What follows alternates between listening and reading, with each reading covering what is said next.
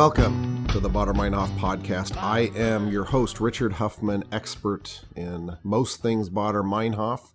We talk about left wing urban German terrorism of the 1970s, student radicalism, other related ephemera.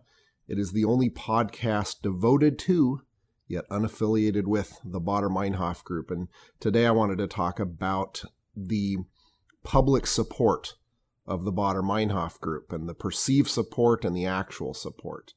And um, and this is important for to understand the group because they, they, they their entire game plan was contingent. Their their game plan for being successful was contingent on this notion that the people or a big portion of the people were inspired by them and were going to follow in their example.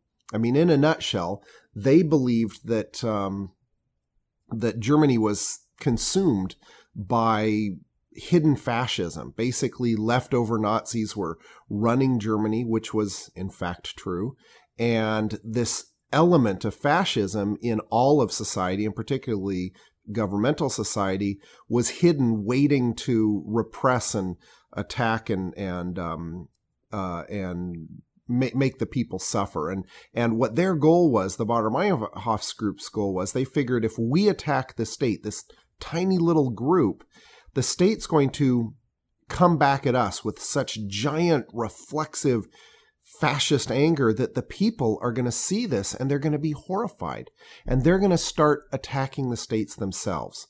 So the government is going to be stuck with because of their overwhelming response to this tiny little challenge, the rest of the people are going to see them for what they are and going to attack the state and bring the state down and and usher in glorious, glorious socialist revolution. That was the theory.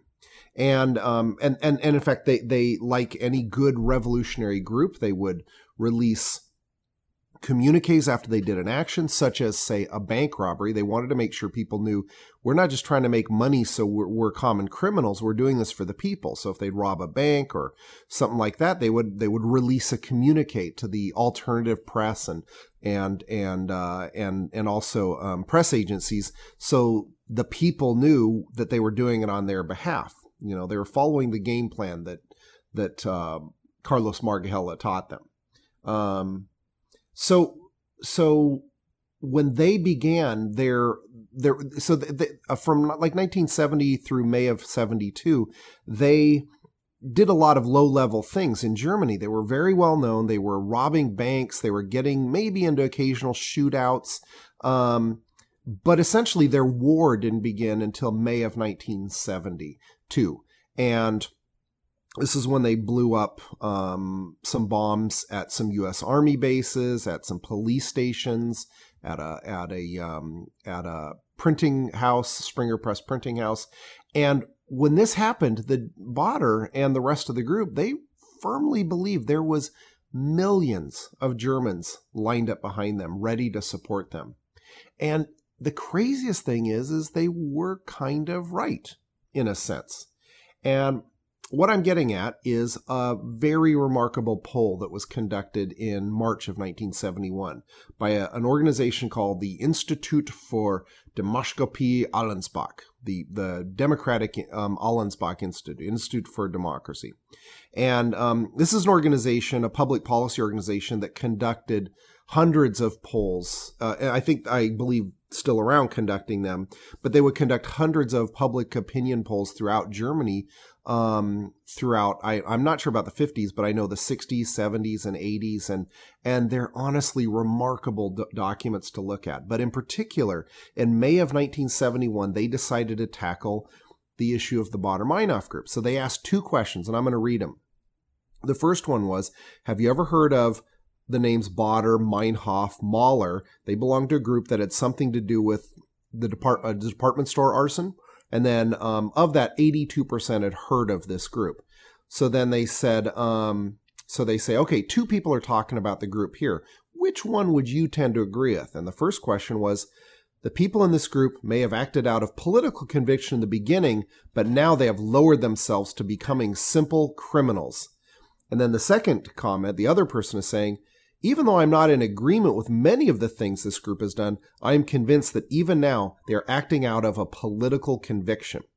So they ask people, which of these more is what you believe? And of the total population, 50%, 51% felt uh, of the people that uh, 51%, 20% hadn't heard of them, 18% hadn't heard of them. But of the um, of the of the group of the total population, 51% said, "Yeah, they're criminals." But 18% said, "Yeah, I think they're political fighters." And 13% were undecided on the issue. That's kind of amazing because they were at this t- point doing things that were in many ways just purely criminal acts or could be looked at that. But a huge part of the population, 18% for sure, and another 13% were undecided, felt, yeah, these guys are these guys are political fighters.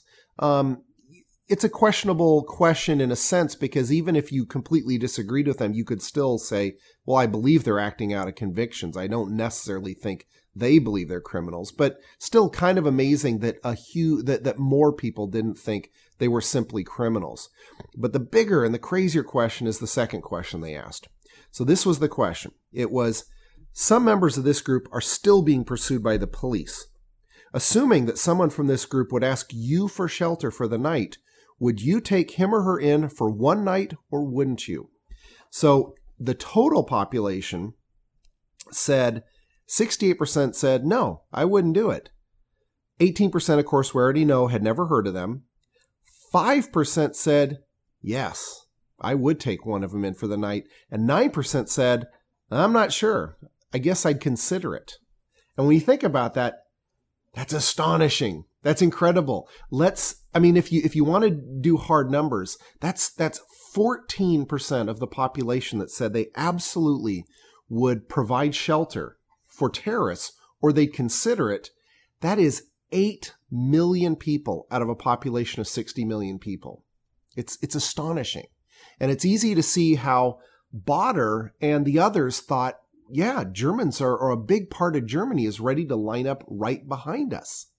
Um, so what happened? So they they launched their campaign. They started they they they they bombed the U.S. Uh, Fifth Corps building um, in uh, Frankfurt, killed killed a lieutenant colonel. They they bombed um, the Campbell Barracks in Heidelberg killed three American soldiers. They maimed a bunch of people in um, at a printing pr- plant in Hamburg, and suddenly these eight million people that they expected to rise up, this support disappeared completely. It didn't. It didn't even is as if it didn't even exist, and it must have been astonishing for Baader, who's wondering where are all these people? Where's all these people trying to uh, fight us? And it's it, it, in a sense, you can see what had happened. You can, you can, you can go, you can look at it and go, God, their support was basically a mile wide and a millimeter thick.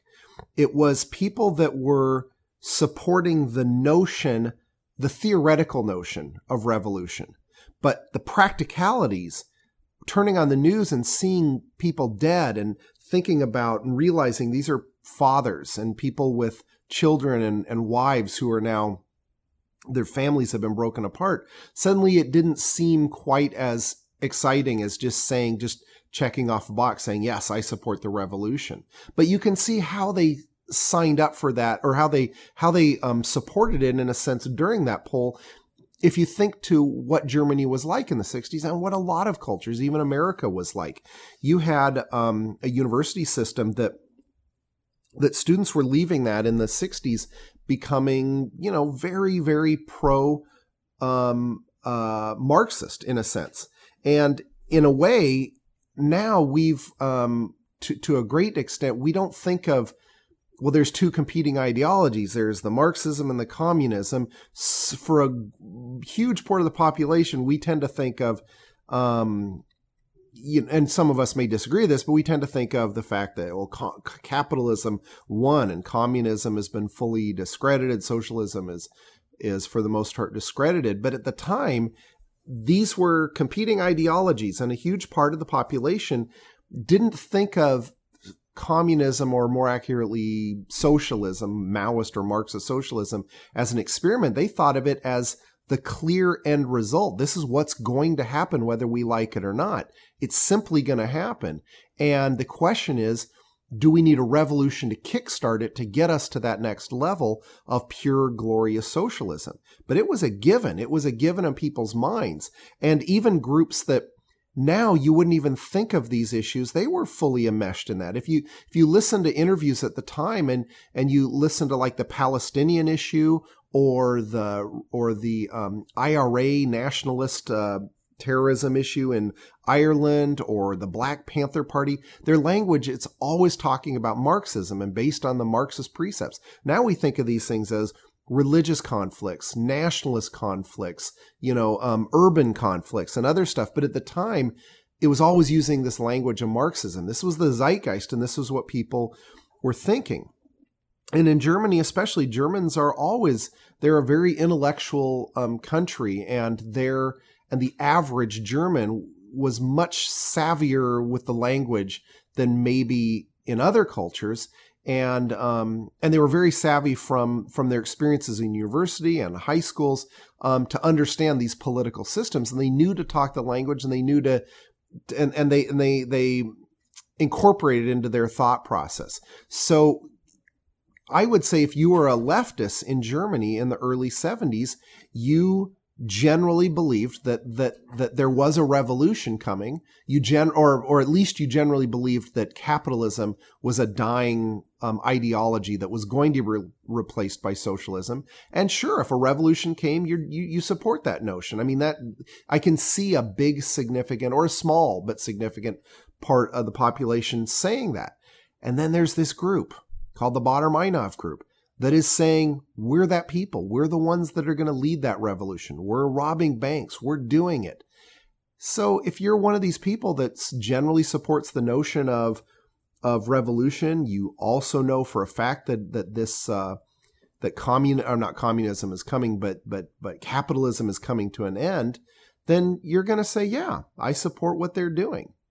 Until push comes to shove, and you see what actually happens. And and that's what happened after the after the um, after the bombings of May of 72, their support essentially dried up. Nobody supported them publicly in any way, shape, or form. They did later engender a bit of support among a lot of people, but it was rarely p- people publicly saying, I support what they're doing, their, their terrorism. What they ended up supporting was the rights of prisoners being from being um, tre- mistreated in prisons and and the crazy levels of um, of uh, of, of anti civil liberties legislation, other stuff that you could generally say supported the group, but nobody publicly was saying, "Yeah, if somebody showed up at my doorstep, I'm going to let them in for the night." It just wouldn't. It just wasn't going to happen, or you're certainly not going to publicly say it. Um, so in the end, it this poll ends up being just this remarkable time capsule. Um, it's I don't want to say it was a more innocent time, but it seems to capture this perfectly incredible time period where a Western society had a significant portion of its population that was willing to publicly express support for violent, armed revolution that would tear apart its own state. I mean, it's remarkable. And, and the fact that this support later proved to be almost entirely illusionary does not change the fact that it was a remarkable poll. So, anyway, I, I think I'm going to end with unlike um, usually I, I, end by by replaying um, uh, the uh, Luke Haines track Baader Meinhof. Uh, but today I'm going to end with uh, John Lennon's Revolution from the Beatles because it seems to perfectly encapsulate the same thought process of uh, of you may say you want a revolution, but when you're talking about violence and other stuff, you can count me out. So again, ciao. Thank you so much for listening. And again, if you want to help out on my website, I'm looking for people to help me tag newspaper articles and other stuff. Um, just log on to the website, sign up, and or or just send me a quick email, and um, and I would love your help. Thanks again.